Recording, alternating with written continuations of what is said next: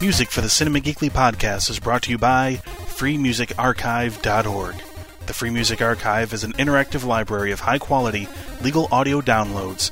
The Free Music Archive is directed by WFMU, the most renowned freeform radio station in America. Inspired by Creative Commons and the open source software movement, the FMA provides a legal and technological framework for curators, artists, and listeners to harness the potential of music sharing. Specific music for the Cinema Geekly podcast is brought to you by Comptroller. Visit them online at cmptrllr.co.uk or at freemusicarchive.org slash music slash comptroller.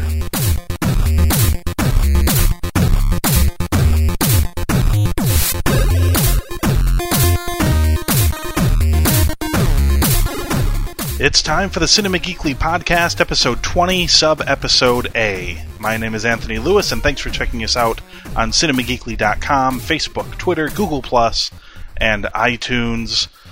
Uh, after last week's super duper, amazingly jam packed Avengers filled edition of the podcast, we figured we'd go, uh, we'd take a couple steps back uh, this week, just do a sub episode. There really isn't a lot of news as a matter of fact. Uh, really, nothing much in the wake of uh, the Avengers opening. I guess the only real news is is how well. Um, I guess is how well uh, the Avengers movie is doing. It's doing really, really well, to the surprise of nobody, really. Um, I guess if you're looking for any particular news, um, especially if you're a fan, I know uh, a few of the guys that are on the site, fan of Will Ferrell's Anchorman flick. Uh, the teaser for the sequel will be attached to The Dictator. That would be the Sacha Baron Cohen movie that's coming out. Um, that's where you'll see that Anchorman 2 teaser is right there. As for the website, other than the uh, the two great reviews that we have up on the website for the Avengers, it just added a review for American Reunion. I did not particularly care for it. It had its moments, but uh, ultimately, I think I gave it two and a half geeky classes.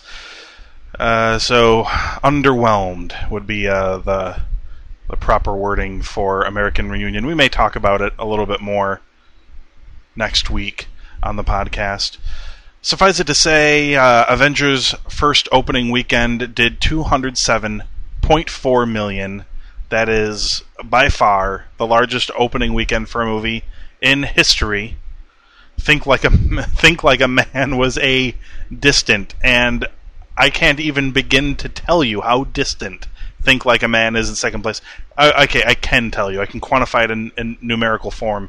8.1 million is the second place to a, the Avengers 207 million. Um, the Avengers nearly made 200 million more dollars than Think Like a Man. The Hunger Games surprisingly held on to third place, 5.6 million. Uh, the Pirates Band of Misfits, they were in uh, fourth place at 5.5 million, and the, the lucky one rounded out the top five at 5.4 million. Um, before we talk about what's coming out, let's talk about the Avengers box office right now. Uh, this this is some news that just came out when the, we we talked about it on the podcast last week when the movie came out.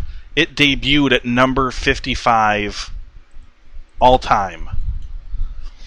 That's if you go to Box Office Mojo, uh, they have a, a list of the uh, the all time. Um, they have a list of the all time box office earners, and um, the Avengers debuted at number fifty five, which is pretty surprising. Most movies debut, you know, in in that high range, but they don't quite, you know, debut quite that high on the all-time list. Um, that's worldwide box office. We're talking. Um, we're talking the uh, the domestic money from uh, the United States and the international money, and uh,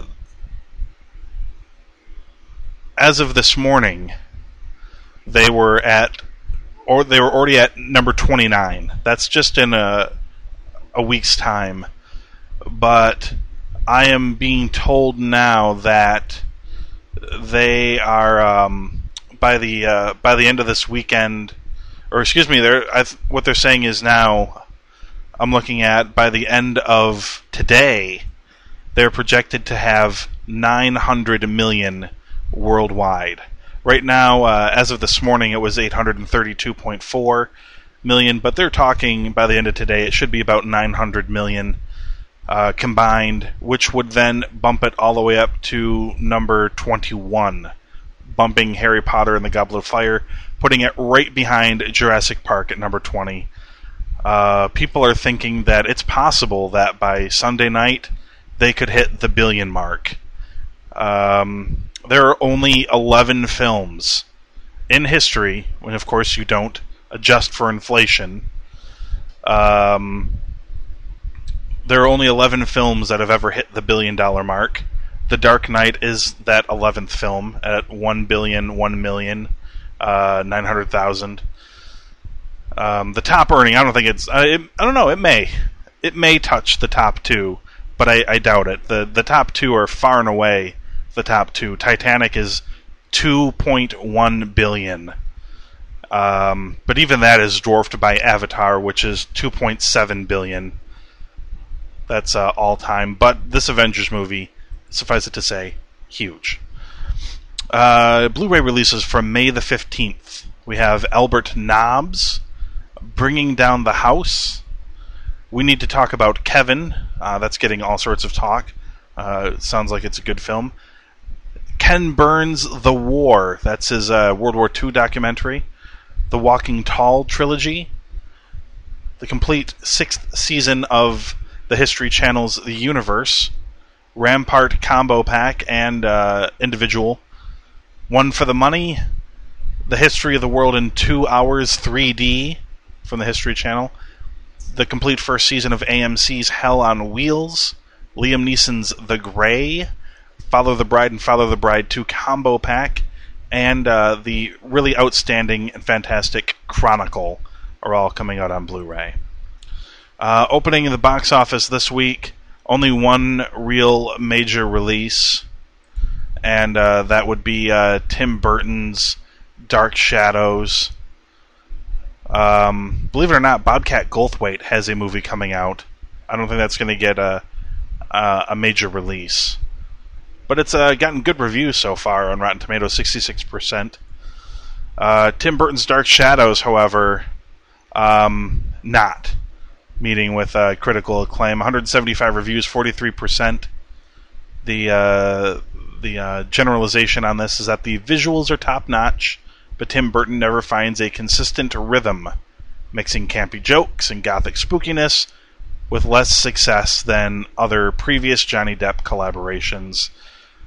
Um, clearly, uh, looking at the numbers today, they said just on Friday that Avengers made 29 something million just on Friday.